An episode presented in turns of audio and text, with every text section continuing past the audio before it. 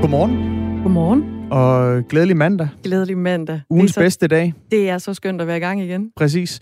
Klokken er 5 minutter over syv. Du lytter til Radio 4 morgen i studiet af Dagmar Iben Østergaard og Christian Magnus Damsgaard.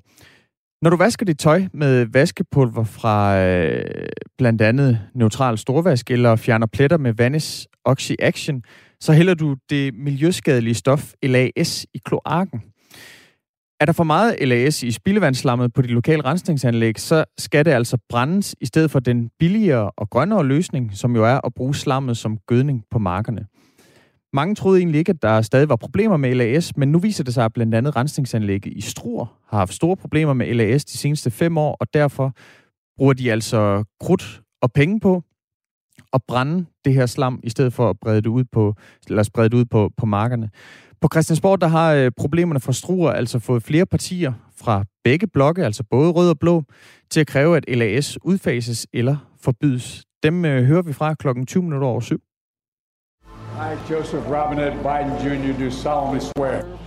Joe Biden er nu USA's 46. 20. præsident, og indsættelsestalen, ja, den handlede mest. Ja, Joe Biden, han øh, lavede vægt på at skabe sammenhold, da han blev indsat som øh, præsident. Så lød det her i TV-avisens øh, dækning, og nu har Biden så været præsident i en måned. Øh, og her til morgen, der spørger vi to øh, erfarne redaktører, hvordan Bidens første travle tid i det hvide hus er blevet dækket i de danske medier. For dækker de danske medier Joe Biden lige så kritisk, som de dækkede Trump.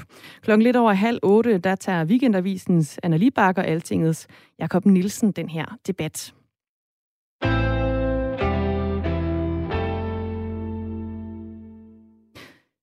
Vi skal øh, snakke om coronavirus. Det gør man jo øh, som, som, som så ofte før øh, for tiden, fordi at øh, det her hold af forskere fra WHO, øh, der har været en tur omkring Kina for at undersøge oprindelsen af coronaviruset, de indikerer nu, at coronavirusen måske slet ikke øh, kommer fra Wuhan i Kina. Den dominerende hypotese det er i stedet, at øh, viruset det opstod i Sydkina eller i Sydøstasien, skriver politikken. Og Wuhan ligger altså sådan helt inde i, øh, i det centrale Kina. Og det her det er kommet frem, efter forskerne har afsluttet øh, et besøg i den kinesiske by Wuhan, hvor de jo så prøvede på at finde ud af, hvor delen stammer det her fra. Øh, det her coronaudbrud, som, øh, som startede i øh, slutningen af 2019. Nu kan vi sige godmorgen til dig, Flemming Konradsen. Godmorgen. Professor i global sundhed ved Københavns Universitet. Nu skal jeg sige noget, som jeg ikke er sikker på, at jeg udtaler rigtigt, men Chatuchak, tror jeg det udtales, er verdens største weekendmarked, og ifølge internationale dyreorganisationer, så er det også et knudepunkt i, øh, i den omfattende handel med eksotiske dyr i Sydøstasien. Hvad er det, det betyder, hvis viruset det ikke kom fra Wuhan i Kina, men i stedet fra et marked som for eksempel Chatuchak i Bangkok? Ja, selvfølgelig kan man sige, at det har nogle politiske implikationer, hvor øh, sprang virus fra dyr via andre dyr til mennesker. Det, øh, der er selvfølgelig noget skyldspålæggelse og noget politik og noget prestige forbundet med det. Øh, så det er klart, at Kina har jo tidligere også været ude at sige, at de mente ikke, det var opstået i Kina, men et andet sted. Så bortset fra, at det har en masse politiske og kommunikative ting, så er det selvfølgelig også interessant, øh, fordi vi vil jo frygtelig gerne vide, hvor det her opstod i håbet om, at vi kan forhindre, at det opstår igen. Øh, så, så, så det, det er en del af diskussionen. Jeg tror nu, det er fair at sige, at hovedhypotesen stadigvæk er, Thea Fischer, som var et dansk medlem af den her WHO-mission, ved det bedre, end jeg gør. Men i det, jeg hører kommunikeret fra teamet, så, så er der stadigvæk en, en stor formodning om, at det er opstået i Kina, øh, måske i en af de farme, som, hvor man avler eksotiske dyr i den sydlige del af Kina, men hvor man ikke rigtig har fået adgang, eller man ikke har fået adgang til de kinesiske forskers undersøgelser af, hvad der i grunden er sket på de her farme, hvor man avler de her eksotiske dyr. Men man udelukker ikke, at det kan være opstået øh, eller spredt fra et marked uden for Kina i Sydøstasien. Så, så, så det, der er forskellige hypoteser, og det er helt klart, handlen med vilde dyr, øh, eksotiske dyr, aflede eller ikke aflede, det sker i hele regionen. Så det kan være spredt via et dyr, som er handlet, eller en person, som er forbundet med handlen med de her dyr. Og det er jo stadigvæk sådan lidt nogle, lidt nogle formodninger, det her. Altså, hvor tæt på kan man komme til at finde ud af, hvor sådan et virus det er opstået? Ja, der er forskellige måder, både molekylærbiologiske samtaler, man laver sådan nogle udbrudsundersøgelser for at finde ud af, hvem har været i kontakt med hvem, og, og hvilken forsyningskæder har været involveret i at levere dyr og produkter ind til markedet, for eksempel i Wuhan. Men, men helt præcist, det er ikke sikkert, at vi nogensinde får det afklaret. For det kan også være diffust i via forskellige dyr på forskellige tidspunkter, hvor spring er sket. Øh, så, så er det her opstået i flagermus med sandsynlighed er sprunget til et andet dyr, og måske igen et andet dyr, og derfra så til videre til mennesker. Det, det er nok den sandsynlige kæde. Nøjagtigt hvor det er sket, er selvfølgelig vanskeligt at stadfæste. Så vi er stadigvæk ved antagelsen om, at det kom fra en flagermus? Det tror jeg ikke, der er så meget tvivl om, ja. Og hvorfor, altså, nu er der selvfølgelig noget, noget, noget stor politik også i det her, i forhold til, hvor coronaviruset kommer fra. Men er der andre gode grunde til, ligesom, tænker jeg også sundhedsmæssigt sikkert jo, at finde ud af kilden til det her? Ja, altså vi er simpelthen nødt til at, at tage handlen med vilde dyr, avlen af de her eksotiske dyr, langt, langt mere seriøst internationalt. Øh, det er en kæmpe, kæmpe industri. Mere end 100 milliarder dollars estimerer man.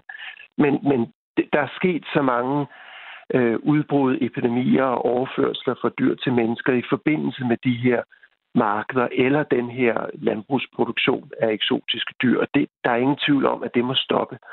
Det samme gælder, at, at menneskets hvad kan man sige, forvaltning af de meget pressede naturområder mange steder i verden, nu eksempelvis i Asien, også må ændre sig. Fordi når vi presser de her sidste øh, steder, hvor at mange dyr, eksotiske dyr lever, så kommer vi i tættere kontakt med dem, eller de spreder sig uden for de her afgrænsede naturområder og finder måske adgang til byerne. Det har vi set i Malaysia, Indonesien, Sri Lanka, masser af steder, i, også i Laos, Vietnam og Thailand, så spreder dyrene sig uden for de her naturreservater og kan trænge ind i byområder eksempelvis og være med til at sprede smitte.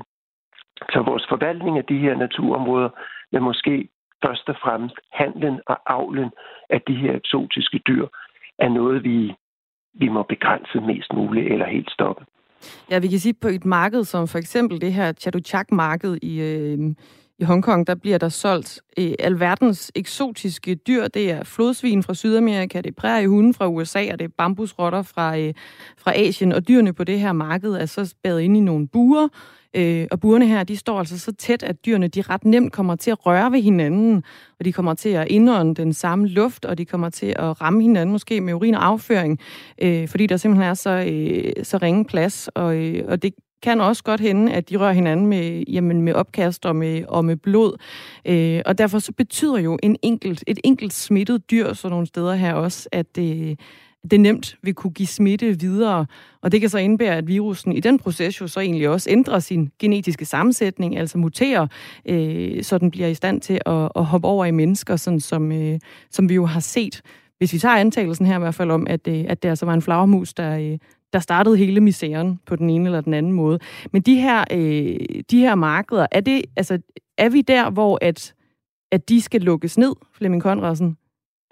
Ja, man har jo gjort mange forsøg. Der har været en befolkningsmæssig modvilje imod det, øh, og en politisk modvilje imod det, fordi det er en del af en kultur, og, og vi er jo ikke mere, skal ikke gøre os mere heldige end måden, vi, øh, vi avler svin på, eller fjerkræ, eller alt muligt andet, også er meget, meget intensiv og forbundet med en dyb kultur. Øh, så nogle af de problemer, vi har hos os, har vi også svært ved at ændre på, selvom det er langt fra de samme forhold. Men når vi specifikt kigger på det, du taler om med de her såkaldte våde markeder, så er det meget svært øh, for et sundheds- øh, og et miljømæssigt perspektiv andet end at se, at de bør lukke. Øh, og det, der er en del af risikoen, det er, at man kulturelt ser det som mest potent, hvis man dræber dyrene lige inden man skal bruge dem til medicinske formål, ernæringsmæssige formål, helbredende formål. Så derfor bliver de holdt i live meget tæt på det tidspunkt, hvor man, man skal bruge dem på. Så det kan være sågar, man handler over lange afstande, blander dem på tværs af mange forskellige kontinenter, øh, de rejser lange veje, tæt forbundet med mennesker, helt frem til markedet, måske helt frem til, at du har dem stående ude på altanen, indtil det tidspunkt, du rent faktisk skal dræbe dem og indtage dem på. Så der er ingen tvivl om, at den handel med og den udnyttelse af den avl og den at finde dem inde i naturområder, den værdi, der er forbundet med det, det er med til at øge risikoen for epidemier og pandemier. Hvis det har så stor kulturel øh, betydning øh, i Asien, at man har de her vådmarkeder, er der så en eller anden måde, som du ser det som altså, professor i, i global sundhed, altså hvorpå man kan fortsætte med at have de her vådmarkeder, men samtidig have dem på en eller anden form for sundhedsmæssig forsvarlig måde? Øh, øh, på den måde, at de, de bliver handlet og transporteret på nu, øh, så er der sådan set ikke nogen mulighed. Øh, men altså, vi, vi kan jo se det lidt som de udfordringer, der er også med handel med narkotika eller håndvåben eller alt muligt andet. Der er en meget, meget stor øh, industri, som er mere eller mindre lyssky eller mere eller mindre åben. Så det, det kræver en, en meget øh, velkoordineret international indsats, som vi ser det med de her andre lyssky produkter. Øh, så vi er simpelthen nødt til at se på det i et internationalt, i hvert fald regionalt samarbejde, og så gribe ind. Men derudover skal vi selvfølgelig også have oplysning om, hvad konsekvenser det kan have. Vi skal have nogle meget kraftige bøder, hvis man, hvis man overskrider de regler, man har sat internationalt. Der skal politisk pres på de lande, der ikke ønsker at handle osv. osv. Vi skal følge penge, pengestrømmen og se, hvem er det, der tjener. Hvordan kan vi begrænse det her, også fra et mere traditionelt, måske kriminalpræventivt perspektiv. Flemming Konradsen, tusind tak, fordi du var med her til morgen. Selv tak. God dag. God dag. Professor i øh, global sundhed ved Københavns Universitet. Og vi kan lige sige, at vi har altså forsøgt at få fat på, øh, på Thea Kølsen Fischer, som er professor i øh, virusepidemier på Københavns Universitet, og som altså var en af de forskere, der øh, drog afsted sted til, til Wuhan for at øh, finde coronavirusets øh, oprindelse. Men hun har altså desværre ikke vendt tilbage på vores henvendelser. Og grunden til, at det her det er også sådan en, øh, skal vi kalde det sprængfarlig hypotese, det med, at øh, virusen ikke opstod på et øh, vådmarked i Wuhan, men måske andre steder i, i Asien, det er jo sådan en... Det er jo fordi, at den tidligere amerikanske præsident Donald Trump, han jo konsekvent kaldte øh, coronavirusen for the Chinese virus. Jo. Den kinesiske virus, mens øh, den nye amerikanske regering med Joe Biden i spidsen altså også ønsker at fastholde fokus på, på Kina. Øh, og tidligere den måned, der udtrykte øh, han altså dyb bekymring for, at WHO lader sig styre af Kina. Så det er altså ikke bare et spørgsmål om at finde ud af, hvor virusen stammer fra. Det er også øh, det er stor politik. Det er totalt højspændt stor politik. Klokken er 18 minutter over syv.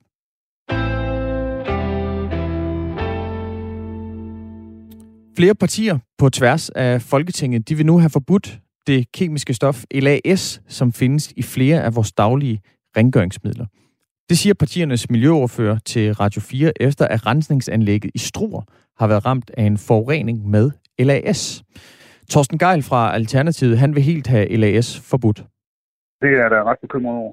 Altså, det burde ikke være et problem længere i Danmark. Øh, og jeg har snakket med nogle af vores lokale folk deroppe. Altså, de er dybt bekymrede deroppe. Det er faktisk en stor sag. I den kommune har de jo en, en rigtig lang kystlinje, altså rigtig meget kyst i den kommune, de skal passe på. Så, så de er da dybt bekymrede over, at der kommer sådan en stof her, der pludselig bliver fundet i så høj øh, dosis. Men øh, kan man ikke bare brænde det af i stedet for, og så er problemet ikke værre end det? Men problemet er jo ikke bare, at, at, at der er noget af det i struer. Problemet er, at, øh, at det åbenbart ikke er under kontrol. Og, øh, og hvis det ikke er det, hvor, hvor, hvor er det så? Hvem udleder det så? Hvor kommer det fra? Øh, det peger på, at der er større problemer, og, og vi skal simpelthen have det forbudt. LAS, det er en, øh, en giftig kemisk forbindelse, som stadigvæk bliver brugt i vaske- og rengøringsmidler, som du altså kan hente ned fra hylderne i dit lokale supermarked. John Jensen, han er seniorforsker ved Institut for Bioscience ved Aarhus Universitet, og han forklarer her, hvorfor LAS kan være farligt for naturen.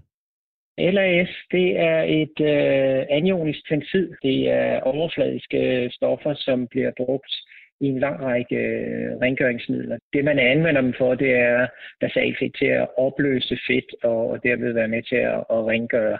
Øh, og det gør så også, når de befinder sig ude i miljøet, og, og dyr bliver eksponeret for de her stoffer, så kan LAS øh, være med til at nedbryde øh, overflade, øh, altså overfladeaktiv på de her organismer og være med til at nedbryde deres membraner eller deres overflade osv., og derved øh, skade organismerne. I værste fald kan de selvfølgelig dø af det, hvis koncentrationerne er rigtig høje, men, men i de fleste tilfælde er koncentrationerne noget værre, og så bliver, bliver organismerne måske bare øh, øh, skadet i et eller andet omfang ved, at det påvirker deres vækst, eller det kan påvirke deres forplantningsevne. Og det er altså ikke kun øh, Struer, der har haft problemer med LAS. Holstebro havde det for et år siden, og i Maja, der har man indført en særafgift på LAS for at undgå, at grænseværdierne de bliver overskrevet øh, i år. Men ifølge forsker John Jensen, så findes der ikke nogen national opgørelse over omfanget af LAS i spildevandsslammet i øh, Danmark. Enhedslistens øh, miljøoverfører, Rasmus Vestergaard Madsen, har efter forureningen i øh, Struer bedt Miljøminister Lea Wermelin om at gå ind i sagen og øh, opfordrer altså til et forbud mod LAS.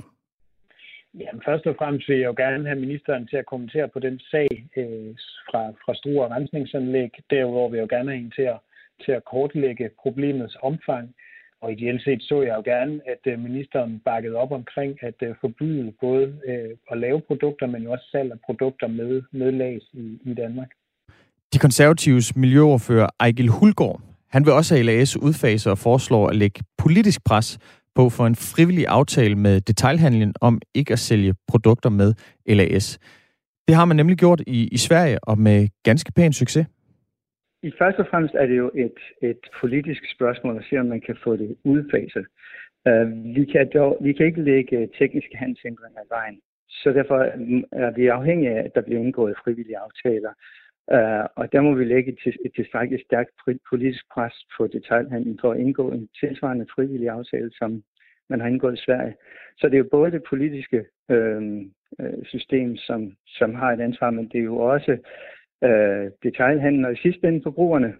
Øh, køb, køb de miljømærkede produkter, og lad os blive fri for las. Dansk Folkepartis miljøordfører mener, at LAS det altså skal udfases i EU regi, og altså ikke blot nationalt her i Danmark. Også selvom man måske ikke er så øh, opmærksom på det, så er der ret mange krasse midler i vores, øh, vores husholdning. Og derfor må man sige, at øh, når man kigger på det her, det her det er så et produkt, men der er også mange andre. Og der tror jeg egentlig, at øh, det bedste er at gøre det her på EU-niveau, altså sådan, så man ikke bare kan ja, tage over grænsen og så købe nogle produkter, som indeholder noget, vi ikke vil have. Øh, og derfor tror jeg, at man skal kæmpe den her sag et andet sted. Og vi ville rigtig gerne have et interview med Miljøminister Lea Wermelin, men hun har altså ikke nogen kommentar til sagen her. Socialdemokratiets miljøordfører Mette Gjerskov vil ikke forholde sig til enhedslistens, alternativs og konservativs og Dansk Folkepartis forslag om altså at udfase LAS, men siger altså, at øh, miljøministeren tager sagen her alvorligt. Øh, vi tager det meget alvorligt, når det drejer sig om farlig kemi. Øh, jeg kan sige, at øh, miljøministeren er med at øh, forberede en strategi mod miljøfarlige stoffer. Øh, og øh, det går blandt andet på i første omgang at, at screene meget mere. Altså ud og få taget nogle flere prøver af vand, sådan så at vi kan se præcis, hvad det er for nogle stoffer, der er der. Så der er altså øh, sådan øh, både på, øh, på den røde og blå fløj i Folketinget ved at tegne sig et, øh, et billede af, at man rigtig, altså, rigtig gerne vil have udfaset LAS i rengøringsartikler. Øhm, så vidt. Den historie, som jo altså stammer fra øh, Struer, hvor man har, øh, har haft problemer med øh, LAS i spildevandet, og det har altså blandt andet medført en, en ekstra regning til forbrugerne på, på 200.000 kroner fordi at øh, man har skulle brænde slammet, i stedet for at lukke det ud på, på markerne som, som gødning. Klokken den er blevet 24 minutter over syv. Lidt tidligere på morgenen, der, øh, der teasede vi også for, øh, for, for, at snart så kommer der en, øh, en mulig genåbningsplan for, øh, for Danmark oven i, øh, oven i alt det her corona den er lige om hjørnet. Det er altså i dag, at øh, sådan en ekspertgruppe, de, øh, de kommer med deres øh, beregninger. De har jo regnet på forskellige scenarier. Hvad sker der, hvis vi åbner for de ældre klasser i folkeskolen? Hvad sker der, hvis vi åbner for voksenuddannelserne? Hvad sker der, hvis vi åbner for detailhandlen, de liberale erhverv? Øh, alle de beregninger på de forskellige scenarier af, hvordan en genåbning af landet kunne se ud, de lander altså i dag på øh, regeringens skrivebord og Folketingets partiers skrivebord.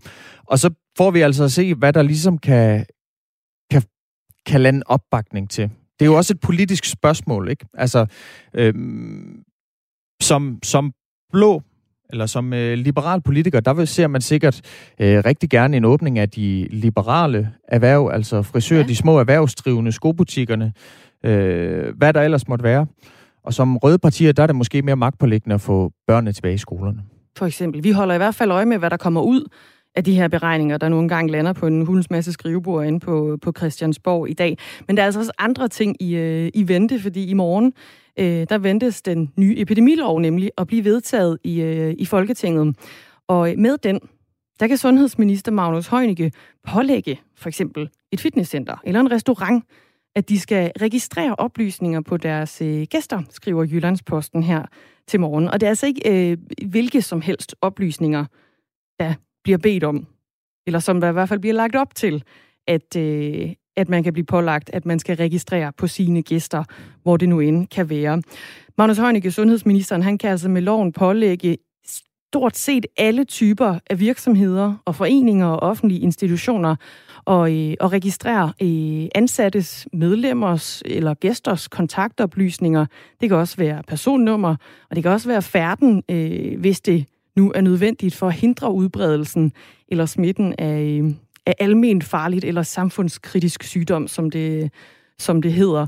Øh, og det er selvfølgelig også noget, ligesom de her andre papirer, der lander i Christiansborg i dag, så holder vi naturligvis også øje med, med den her epidemilov, som altså ventes at blive vedtaget øh, i morgen. Og det betyder jo blandt andet, hvis den bliver vedtaget, som den ser ud nu ifølge Jyllandsposten, at så vil regeringen kunne beslutte, at hvis du for eksempel er på øh, en restaurant eller på et bibliotek, at så skal du aflevere ikke bare dit navn, du skal også aflevere dit mobilnummer, du skal aflevere din mailadresse og måske endda et CPR-nummer, hvis, øh, hvis du altså skal ud i det fri, når det engang åbner igen. Og så står de så der med alle de oplysninger om os. Og så står de så der. Kan man, kan man stole på, at bibliotekerne kan passe på vores oplysninger? Kan man stole på restauranterne? Altså små restauranter. Det er jo ikke nødvendigvis nogle kæmpe store steder øh, med masser af ressourcer. Hvordan Nej. passer de på de oplysninger? Jeg håber, de har et øh, en eller anden form for øh, safe en bankboks eller sådan et eller andet, de kan, de kan smide Digital det ind bankboks. i. Ja, ja, men fuldstændig. Ikke? Øh, og det er også sådan noget med, at hvis, altså, de skal, de skal jo på en eller anden måde have nogle foranstaltninger, kan man sige, fordi hvis, hvis de får de her oplysninger, de kan ikke nægte øh, at udlevere oplysninger, altså virksomheden og foreningen for eksempel. De kan ikke nægte at udlevere de her oplysninger, hvis de skal bruges som led i en eller anden form for en smitteopsprung. Så de skal jo på en eller anden måde ligge inde med dem, så de også kan udlevere dem. Så man må antage, at de skal have en bankboks. Ja, eller i hvert fald lære dem på en eller anden øh, digital forsvarlig måde. Altså, det er, jo nok, det er jo nok de færreste, der har sådan en manuel måde, hvor man nedskriver alle de her ting på en seddel, og så smider det i en bankboks. Altså, det er jo nok mere noget, man registrerer jeg er bare digitalt. Lidt, jeg er bare lidt old school. ja, men det, det er jo også det sikkert. Den analog måde, den kan jo ikke øh, hackes. Nej, det er det. Og det er ikke, altså, det her lovforslag ifølge Jyllandsposten, det er egentlig ikke, fordi det uddyber, hvordan de her data skal opbevares eller, eller beskyttes. Så lige nu der sidder vi også bare sådan lidt og, og, og jammer over, hvordan det kunne, hvordan det kunne foregå. Ikke? Øh, men der står altså, at det er hensigten, at der sættes en tidsfrist i hvert fald på, hvor længe de her oplysninger, øh, på for eksempel, hvis, hvis du er sted på en restaurant, Christian Magnus, hvor længe dine oplysninger, de så ligesom skal ligge øh, så myndighederne kan, kan få fat i dem. Det er altså i morgen, at der skal stemmes om, øh, om vedtagelsen af øh, den her nye epidemilov. Ja. Vi følger afstemningen her på Radio 4 morgen. Det gør vi stensikkert. Og så er der sikkert mere i morgen, kunne jeg forestille mig. kunne man godt forestille sig. Øhm, jeg vil lige nå at sige noget om en historie, vi runder om øh, cirka 20 minutter. Fordi at øh, her under nedlukningen, der har mange danskere jo været, øh, inklusive mig selv, glad for at, at snøre vandreskoene og tage en tur i skoven. Men for dem, som bor i skoven, der er det altså ved at blive et problem, at, øh, at så mange af os øh, tilbringer så meget mere tid i naturen, end, end vi plejer. Det er en historie, vi hører mere om øh, klokken, øh, klokken 10 minutter i, i 8. Det er det. Men nu skal vi have noget, øh, nogle nyheder med Anders Weber, for klokken den er nemlig halv 8.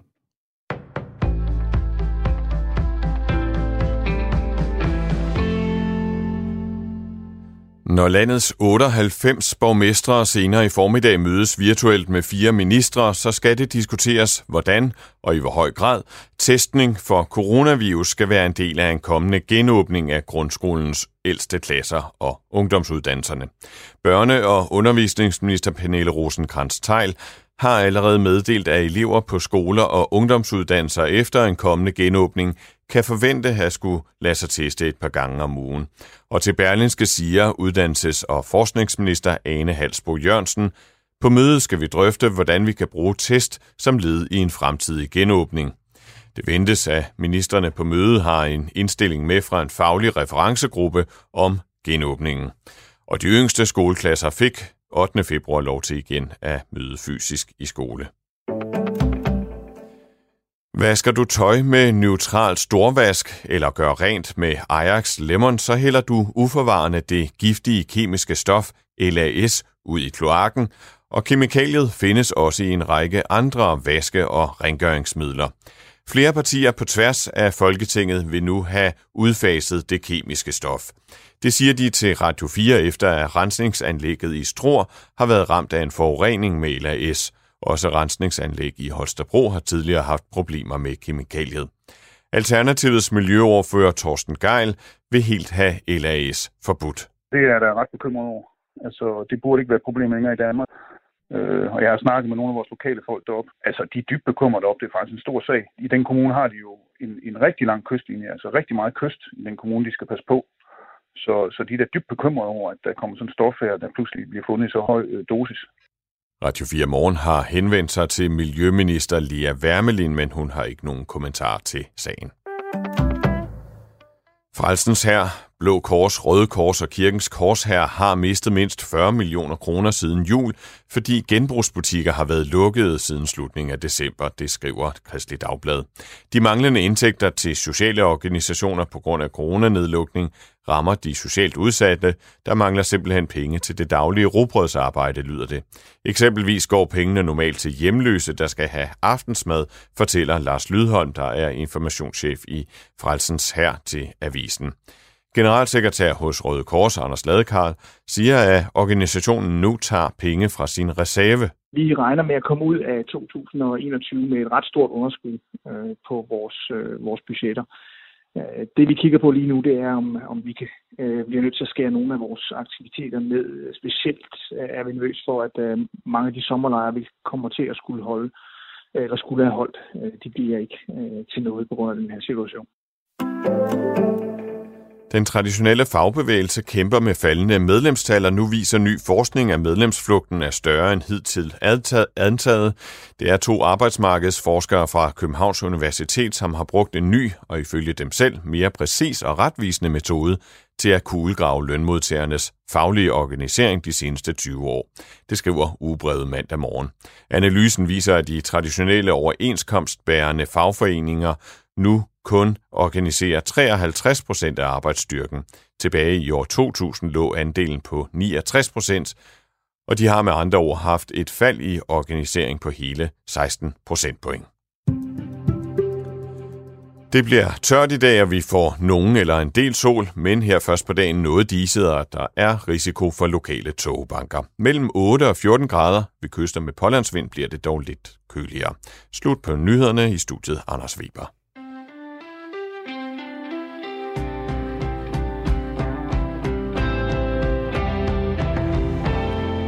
Godmorgen. Godmorgen. Velkommen til Radio 4 Morgen. Velkommen på, til. På denne mandag, den 22. februar. Klokken den er 25 minutter i 8, øhm, og vi skal videre med dagens nyheder, som øh, byder på en debat lige om lidt om øh, dækningen af henholdsvis øh, Joe Biden og øh, forhenværende præsident i USA, Donald Trump. Ja. Har den været helt... Øh, har sol og vind været fordelt lige? Ja, det handler jo faktisk lidt om, øh, det handler jo lidt om os selv også. Jo i en eller anden grad. Ikke? Det handler jo faktisk om medierne, ikke? og hvordan man dækker øh, de to præsidenter, og det er så inden for den første måned af deres øh, tid i det hvide hus. Nu har Biden nemlig siddet i en måned, og så tager vi lige temperaturen. Hvordan har man dækket Joe Biden i de danske medier, og hvordan dækkede man i sin tid Donald Trump, da han blev indsat som, øh, som præsident. Og en øh, historie, vi også øh, svinger forbi inden øh, alt for længe, det er historien om, at øh, mange danskere jo, inklusive mig selv, jeg ved ikke med dig, Dagmar, men øh, vi har jo tilbragt meget mere tid i naturen, fordi ja. vi har siddet øh, ved øh, hjemmekontorerne, øh, og der har været lukket ned øh, for altså, jamen, for, for alt, var jeg lige ved at sige. Altså, de liberale erhverv har været lukket ned. Øh, kulturtilbud, altså biblioteker, man kan ikke gå til koncerter eller noget som helst. Det betyder, at vi har tilbragt mere tid i naturen. Men for dyrene, der bor i skoven, der er det ved at blive et problem, at så mange af os øh, går rundt på stierne derude i landets skove, og også går uden for stierne, og altså forstyrrer dyrelivet. Øhm, vi taler med Nils Otto Lundstedt, som er godsforvalter og næstformand i Dansk Skovforening. Han oplever altså, at øh, dyrene derude i de danske skove, de er mere stressede, end de plejer.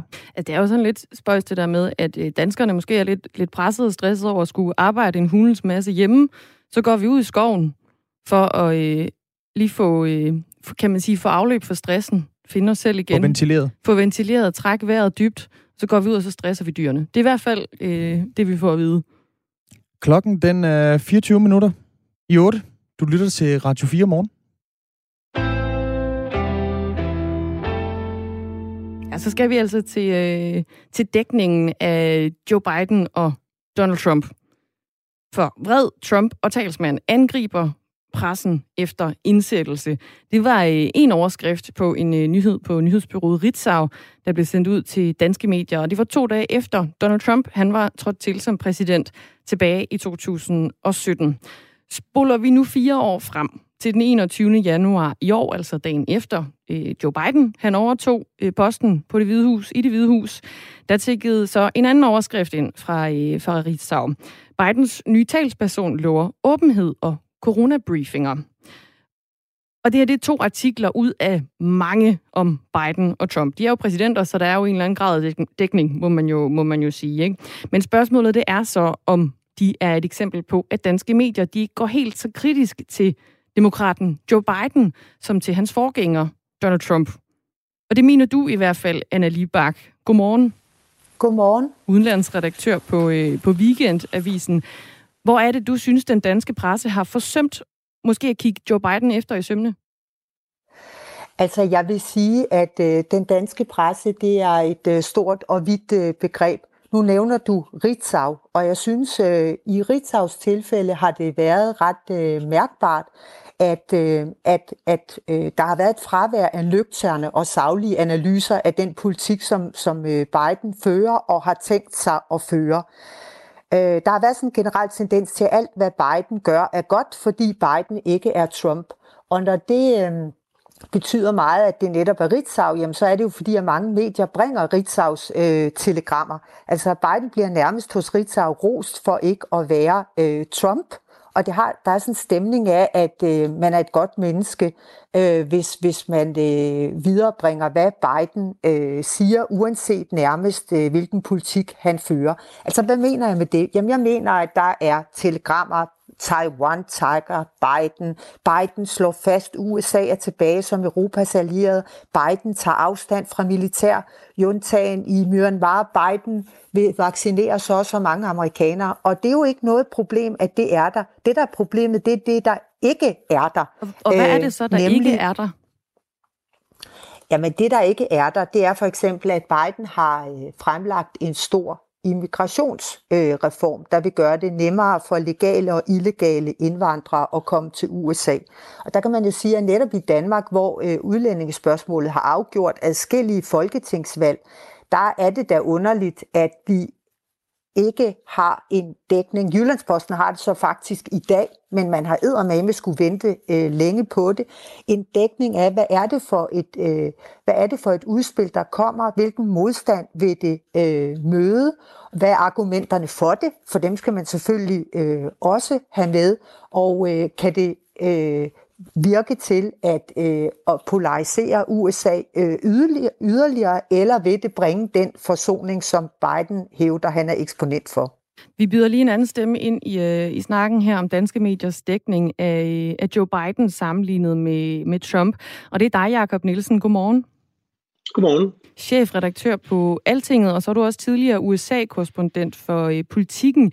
Er du enig med Anna Libak i, at, at den danske presse, nu er det her øh, nyhedsbureauet Ritzau, hun jo så fremhæver primært, at der ikke bliver gået helt så hårdt til stålet, når det gælder øh, Joe Biden sammenlignet med, med Trump i dækningen? Nej, det er jeg ikke enig i. Jeg synes, der er en del ting, der, som, som, som, øh, som Anna blander en lille smule sammen her. Altså, jeg, jeg må indrømme, jeg sidder ikke og læser Ritzau hele tiden, men, men det måske være at minde om, at Ritzau er jo et nyhedsbyrå. Så det er jo et nyhedsbyrå, der, der meget rapporterer ting, der bliver sagt, og ting, der sker derude. Øh, så det er jo ikke så underligt, at Ritzau bringer alle de her telegrammer, når, når Joe Biden siger det ene og det andet, og hans folk gør. Øh, det er jo ligesom, øh, det er ligesom Ritzaus rolle i, i nyhedsbilledet at gøre det, så, så det synes jeg egentlig er, er meget almindeligt. Øhm, og, og, og, og så ved jeg ikke, altså immigrationsreformen, det er et kæmpe vigtigt emne selvfølgelig. Jeg læste en stor artikel om det i Dagbladet Information i weekenden, der også både havde kritikere og tilhængere, så jeg, jeg må indrømme, at jeg har lidt svært ved at se problemet. Altså sagen er jo, at, at Donald Trump var en exceptionel præsident, som fra sin første dag i embedet for, for godt fire år siden, gik i gang med at prøve at demontere det amerikanske demokrati. Det var en vanvittig historie, og en historie, som vi efter min mening i bagspejlet nok dækket for lidt faktisk. Nu har USA igen fået en død, kedelig, almindelig præsident, som rejser rundt og siger til de andre vestlige lande, at de er hans gode venner, og at man skal gøre gode ting sammen. Og det er selvfølgelig en journalistisk set langt mindre historie, end Donald Trump var, fordi det er en tilbagevenden til en slags normal, i stedet for, for, øh, for den exceptionelle situation, som Donald Trump var udtryk for. Jakob Nielsen, du startede din, øh, din talestrøm her med at sige, at der er noget, som Anna Libak blander sammen. Hvad, hvad er det helt præcist, Anna Libak hun øh, blander sammen her?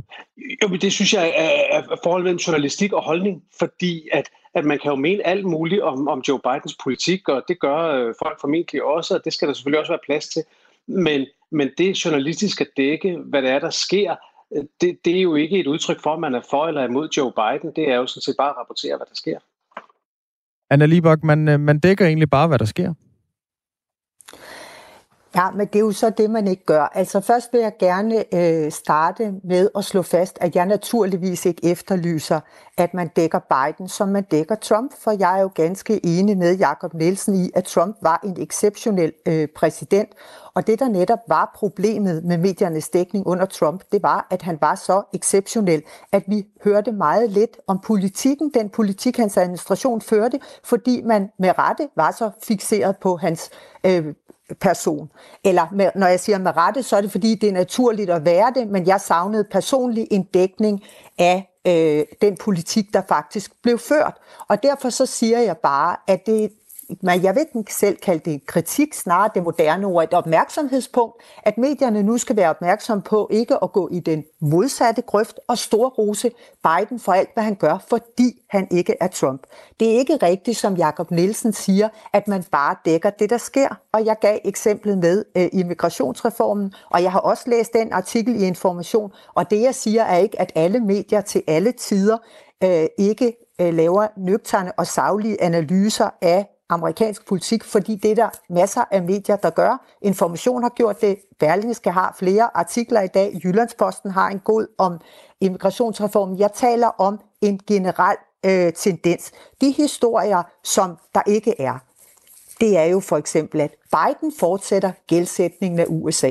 Der kommer en stor covid-19-redningsplan, som vil gældsætte USA yderligere. Jeg siger ikke, at man skal kritisere Biden for det, men når en som Larry øh, Summers, som man absolut ikke kan beskylde for at, øh, at være øh, Trump-støtte, går ud og advarer mod, at det kan føre til en overophedning af amerikansk økonomi, jamen så synes jeg, hvor er den diskussion henne?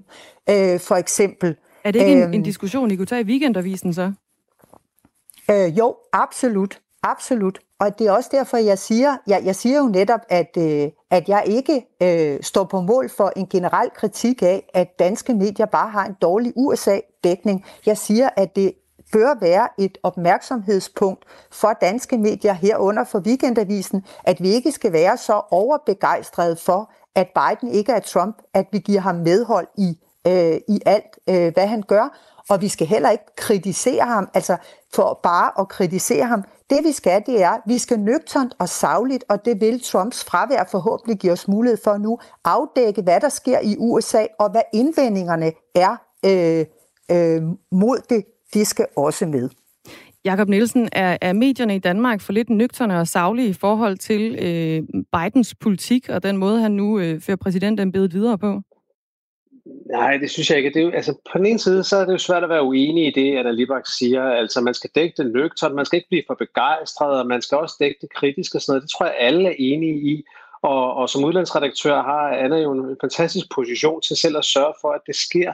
Men jeg synes bare, at der er sådan en undertone af, som vi har hørt i mange år i, i, i danske medier af, sådan en, under, en underliggende kritik af, at danske medier nok bare elsker demokraterne, og derfor i virkeligheden ikke dækker USA ordentligt, at man dækker det en lille smule skævt, øh, fordi man elsker demokraterne og hader republikanerne. Og der må jeg bare sige, at det synes jeg er fuldstændig forkert, og jeg synes, at det er en, det er en, det er en ret trættende kritik, og jeg synes også, det, det er en kritik, som egentlig også risikerer at komme til at skævvride vores billede af USA, fordi der ligesom bliver sådan en slags Rasmus modsat effekt over det, at man, og det synes jeg, Anna Libak til dels er skyld, gør sig skyldig i nogle gange, det er, at man overkompenserer. At så gør man sig ekstra positiv over for nogle republikanske øh, politiske ting, og ekstra kritisk over for demokraterne, for ligesom at vise, at man ikke ligger under for det her. Og det betyder for eksempel, at jeg kan ikke huske at læse den eneste artikel af Anna Libak under Trumps tid om kritik af gældsætningen, som strøg i vejret under Trump. Men nu siger hun, at nu er det stort problem, at Biden gældsætter USA. Ja, det er et problem. Det var det også under Trump. Men det der med hele tiden at pakke det ind i sådan en fortælling om, at danske medier er særligt demokratisk sindede, det synes jeg er forkert, og jeg synes, det er lidt ærgerligt, at man skal blive ved med at have den diskussion, for efter min mening er der ikke belæg for den. Anna Libak, hvad, øh, nu bliver der stillet spørgsmålstegn ved, om du dækkede gældsætningen, da Trump han var der. Gjorde du det? Øh, nej, det gjorde jeg ikke, fordi jeg er netop udlandsredaktør, og, øh, og jeg er øh, ikke øh, USA-korrespondent, men Weekendavisen gjorde det, og alle andre medier gjorde det. Altså, der, der var der øh, diskussion af, at, og påpegning og understregning af, at, øh, at den amerikanske statsgæld var voksende, og at det kunne være et problem. Men, men det er jo ikke fordi, jeg vil fremhæve, det er jo bare et aspekt. Det er jo netop en generel tendens, jeg taler om. Jeg kunne nævne masser af andre ting. Jeg kan nævne Iran-aftalen. Øh, der er en kæmpe debat i USA, om det er godt at indgå den aftale øh, i, i, igen, øh, som Obama indgik på de gamle betingelser, eller om det vil destabilisere Mellemøsten. Og igen, det er ikke min pointe, at vi skal ud og kritisere Biden for, at han vil... Øh, genopleve den gamle aftale, det er, at vi netop skal dække, hvad der foregår i USA, hvor der er en kæmpe debat om det, om, om det overhovedet er i USA's interesse at, øh, at, at gøre det, øh, eller om de fremskridt, der er opnået i Mellemøsten under øh, Trump, de vil blive øh, ødelagt øh, derved. Og der synes jeg da, at der til sådan en analyse ikke bare, øh, som, som Jakob Nielsen siger, man skal bare sige, at Biden siger, at han vil, øh, han vil genindtræde i Iran-aftalen. Øh, ja, det, det, øh, det, det synes jeg så er at komme fornemt om ved det. Der savner jeg de der savlige afdækninger øh, af, hvad er, for, øh, hvad er fordelene og hvad er ulemperne. Og når jeg interesserer mig for det, så er det ikke som Jakob Nielsen siger, øh, fordi jeg holder med republikanerne, eller som han antyder, øh, og ikke øh, synes om demokraterne. Overhovedet ikke. Biden foretager sig masser af ting, som øh, jeg personligt politisk øh, går ind for at gøre, og som jeg mener er det rigtige. Det er fordi, jeg gerne vil forstå USA. Altså sagen er jo, at dækningen af Trump, den øh, var så øh, skæv, fordi man netop manglede øh, en opmærksomhed om, øh, om den førte politik, at det er jo helt uforståeligt. Men var det ikke også kun, fordi Trump øh, læste i danske grad... medier, hvordan 75, øh, 75 millioner eller 74 øh, millioner amerikanere kunne stemme på ham. Og derfor vil jeg bare gerne have, at, at vi forstår, hvilke, hvad skal man sige, politiske spændingsfelter, der er i USA, og hvordan vælgerne, de positionerer sig i forhold til dem. Vi har en lytter, der har skrevet netop om det her med, at der måske ikke var så meget dækning på Trumps politik, men mere på hans person. Der er en, der skriver, godmorgen. Ingen tvivl om, at der er en mere positiv stemning omkring Biden, end vi oplevede med Trump, men i det regnestykke skal der vel også medregnes, at Trump jo langt hen ad vejen selv har valgt at stå i spidsen for et, det er så lytteren, der kalder det et bizart cirkus, vi aldrig har set mage.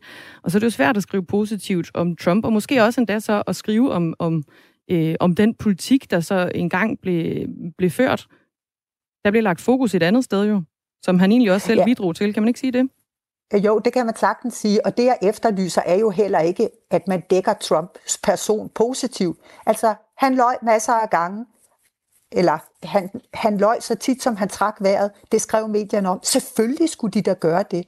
Det, jeg, jeg savner, det er, hvis du for eksempel tager immigrationsspørgsmålet, øh, som, som jeg nævnte før, så, øh, så var det, der stod tilbage, tror jeg, for mange danske læsere, det var, at han fik ikke bygget sin mur. Han kom ikke igennem med det, han ville. Men sagen er den, at der blev lavet masser af immigrationspolitik gennem dekreter under Trump. Og det er den, som Biden er ved at afvikle. Altså for eksempel så lavede, lykkedes man faktisk med at indføre det, som Socialdemokraterne drømmer om nu, nemlig at man sender asylansøgerne øh, tilbage til et sted, hvor de skal vente, mens deres øh, asylansøgning bliver behandlet. Det er Remain in Mexico-politikken, som, øh, som han fik øh, gennemført, og som førte til, at der sidder i omegnen af 25.000-40.000 mennesker og venter i Mexico øh, nu på at få svar på, om de kan blive for flygtningestatus i USA. Og her har Biden så været inde og sige, at, øh, at, at øh, de mennesker øh, skal ikke blive siddende der.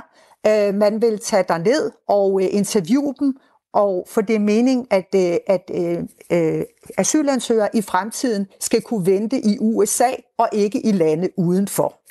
Tiden den løber simpelthen øh, fra os, så vi bliver nødt til at hoppe, øh, hoppe videre til vores næste historie. Anna Libak, tusind tak, fordi du var med her. Selv tak. Udenlandsredaktør ved øh, Weekendavisen, og vi skal også lige huske at sige tak til dig, Jakob Nielsen, chefredaktør ja, ved Altinget. Det var, det, det var hyggeligt at lytte med. Hej. God dag til jer i hvert fald. Vi skal øh, videre til øh, næste mand.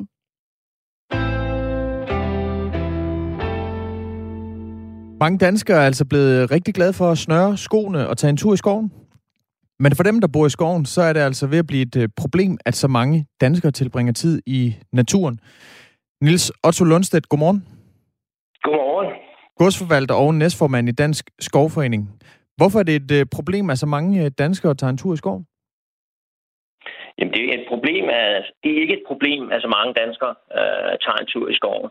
Det, der er et problem, det er, at, øh, at de mennesker og gæster, vi har i skoven, der er der nogle af dem, som ikke overholder de adgangsregler, der findes for at færdes i skoven. Nu taler jeg i det her tilfælde om adgangsreglerne i de private eget skove. Øh, og der må man ikke have løs hund, og man må ikke gå uden for veje og stier.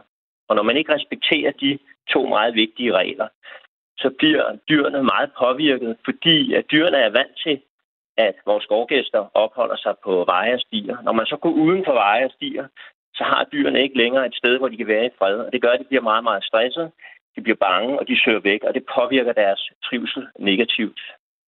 Så det, det er fordi, at man ikke holder hunden i snor, og så er det fordi, man øh, færdes uden for de stier og veje, der er i skovene?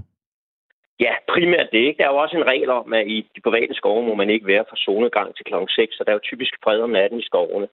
Altså et, en, en, nogle af de arter, hvor vi ser det meget tydeligt, fordi det er store dyr, man kan se dem, det er på vores hjortearter. Og vi har flere eksempler på, at vi har været nødt til at aflive for eksempel råvild, som er blevet så stresset af, at de ingen steder kan være i fred, fordi folk ikke holder sig til veje og stiger. Eller ikke folk, altså nogen ikke gør. Øh, og så finder vi altså råvild, som er så stresset, at de ligger fuldstændig ude af stand til at flytte sig med, med tunge øh, hængende langt ud af munden, havde jeg nær sagt, og, og dør af stress. Så, så du, det, det, det synes jeg lyder ret vildt. Altså, du, du, øh, er det noget, du selv har oplevet? Nej, det har jeg ikke oplevet. Det har nogle af vores ansatte oplevet, der kommer oftere i skoven, end jeg gør. Okay, så altså, det er i, i dine skove, ja. det her det sker. Og så, ja. så hvad, hvad, hvad er det så for et uh, syn, der møder dine ansatte, når de kommer ud i skoven? hvad er det for et syn, der møder os? Altså, normalt går alting jo fredeligt for os. Langt de fleste af vores skovgæster overholder reglerne, men vi oplever i stigende grad, at folk går uden for veje og stier, og folk ikke har deres hunde i snor. Øhm, og det er altså et meget stressende element for, vores, øh, for de vilde dyr. Det er jo også ubehageligt for mange andre skovgæster, øh, specielt dem, der ikke er trygge ved, ved løse hunde, og også fordi, når, når dyrene er stresset og hele tiden forsøger at søge væk fra den forstyrrelse, der foregår uden for veje og stier, så er der jo ikke samme, samme chance for, at man oplever rolige og ikke stressede dyr, når man som, som skovgæst kommer i skovene. Vel? Mm. Hvor mange, hvor mange øh, hjorte og, og råvildt har du måttet måtte aflive, fordi de lå og, og hyperventilerede der på grund af stress? Men øh, i de skove, jeg har med at gøre, har det været fem. Mm. Og hvad, hvad, hvad er konsekvensen øh, for dyrene? Nu er det klart, at det har en øh, ret sådan øh, mærkbar konsekvens for de hjorte, der så er, er døde af, af stress. Men hvad, hvad med de andre? Altså råvildtet øh, er særlig udsat, fordi det er faktisk en meget sky art, og den flygter ikke så langt væk. Øh, men det vi også oplever med de, for eksempel de store hjortearter, det er jo, at de meget stresset søger øh, ud på markerne, de søger ud i nærheden af de offentlige veje osv. Og, og du udløser altså dyrenes helt naturlige flugt øh, instinkt. Det gør blandt andet også, at de om vinteren, hvor det er koldt, og hvor der ikke er så meget føde, bruger alt, alt, alt for meget energi til at flygte. Øh, og det er selvfølgelig ikke øh, sundt i en, i en vintersituation. Der er også andre dyr, der bliver påvirket af det her. Det er bare ikke lige så tydeligt, fordi de er svære at se. Hvad, hvad er det for nogen, for eksempel? Ja, det kan jeg give dig nogle øh, klare eksempler på, men der, der findes masser af dyr, som uh, bliver forstyrret af, af menneskelig adfærd. Uh, men du ser dem bare ikke. Det er mindre dyr. Det kan være fugle, det kan være andet, men det er ikke så meget mærke til det. Mm. I Danmark der er 70 øh, procent af skovene altså private, og det betyder jo, at der er særlige regler for at færdes i, i skovene. Blandt andet så må, man, øh, så må man ikke, som du nævner her, Nils Otto Lundstedt, altså færdes i skovene før klokken 6 om morgenen og ikke efter solnedgang. Og så skal man altså også øh, spørge om lov, hvis man skal have lov til at forlade stier øh, og opholde sig i, i skovbunden der. Øh, og det er altså bare to ud af ni øh, regler, som altså gælder for færdsel i private skove. Øh, Niels Otto Lundstedt... Så synes, så, synes jeg, du, så synes jeg, du glemmer reglen om, om løse hunde. Den er også fuldstændig afgørende. Dyrene er rigtig bange for hunden. Den opfatter de jo som et rovdyr. Og dermed så fik vi tre ud af de ni regler, der gælder for færdsel i private skove. Altså man skal også holde sin, sin hund i snor. Øhm, er det for, så kan man jo spekulere lidt i, hvorfor folk ikke overholder de her regler, Nils Otto Lundstedt. Altså, er det fordi, man ikke ved det, tror du? Ja, man kan, man kan spekulere om mange ting, ikke? og man kan forestille sig mange ting. Jeg håber, det er fordi folk ikke kender reglerne. Nu er det sådan, at i hvert fald næsten alle private skove, der er der ved alle hovedindgangsvejene så skoven, der hænger der et fint lille grønt skilt, øh, hvor reglerne øh, fremgår meget tydeligt. Så skal man starte med at læse dem. Jeg tror også, at der er et element af, at vi i dag ser, at folk tænker, at jeg kunne virkelig godt tænke mig at gå op på den bakketop, der ligger langt fra vejene, for jeg tror, jeg er en flot udsigt, så der vil jeg op og stå og nyde min skovtur. Mm. Og så kommer man derop. Det element, det ser vi også. Hvad synes du, man skulle gøre ved problemet? Jeg synes, man skal opfordre folk til at øh, overholde reglerne. Så har vi ingen problemer. Det er jo også præcis derfor, reglerne er der, for netop at kunne håndtere sådan nogle situationer. Så det, er, er det er jo meget enkelt. Gå en tur i skoven. Nyd det dejlige vejr. Bliv på skovene, eller på vejene og stierne, og hold din hund i snor. Det er simpelthen super enkelt. Så det, så det er ikke som sådan, fordi at øh, mængden eller antallet af mennesker, der færdes i, øh, i dine skove, er et problem. Det er, hvor de færdes og hvordan de færdes det er i meget høj grad det sidste. Øh, det, der, er jo, der er selvfølgelig rigtig mange øh, folk i skoven i forhold til, hvad vi plejer. At man går nærmest gåsegang, end, øh, når solen skinner, og det er weekend. Men det er hovedsageligt og i langt overvejende grad ikke, øh, eller problemet opstår, når folk ikke overholder reglerne for, for færdsel i skovene. Det er der problemet opstår, fordi dyrene er jo vant til, at der er færdsel på vejestier. Det ved de godt, og det ved de, hvordan de skal håndtere når vi nu har alle de her mennesker, som så ikke overholder de her øh, regler, der nu engang er for at færdes i skovene, hvordan kan man så, altså, har du en idé til, hvordan man kan, hvordan man så kan håndhæve det måske noget bedre, så dyrene de ikke ender med at, øh, at blive for stresset? Ja, jamen jeg ønsker, at jeg havde en rigtig god løsning til det. Øhm, for det første synes jeg, at man skal, man skal fremhæve, at langt hovedparten af vores skovgæster, de opfører sig jo helt fornuftigt. Um, og det er heldigvis stadigvæk et fortal, men for mange, der ikke respekterer reglerne. Altså vi kan jo os, der kommer i skoven, øh, altså dem, der passer dem, vil jeg sige, vi kan, jo, vi kan jo henstille til folk, at de skal overholde reglerne. Øh, man kan indføre eller gennemføre nogle informationskampagner om det osv. Der er masser af veje til målet. Øh, præcis hvad for en man skal vælge, det, det, det ved ikke, om man skal pege på lige nu. Tak fordi du var med, Niels Otto Lundstedt. Ja, det er i orden. Altså, godt. Tak. Ja, det er godt. Hej du. Hej. Altså øh, godsforvalter, Dønrup og næstformand i Dansk Skovforening. Vi har fået nogle sms'er også på det her. Der er en, der skriver, Godmorgen til jer. Det er et rent helvede at bo ved Klitplantage og Vesterhavet i den her coronatid. Danskerne ødelægger områderne og skimmer vildtet og smider skrald og besøger rundt omkring. Og det er altså øh, Tine fra Hirtals, der øh, glæder sig til, at øh, de her tider, hvor danskerne de igen kan rejse sydpå, så der kan komme lidt fred. Og så har vi også fået en sms fra Silas. Som naturfotograf, der kan jeg bekræfte, at flere er kommet ud i naturen, og det er tydeligt, at mange ikke har respekt for dyrene ude i naturen. Folk larmer, skriger, går uden for stier, de kaster med sten i reservater, og jeg kan blive ved. Og her under frosten, så går de ud på isen på fredede søer, hvor der er ingen adgang. Klokken den er blevet 8.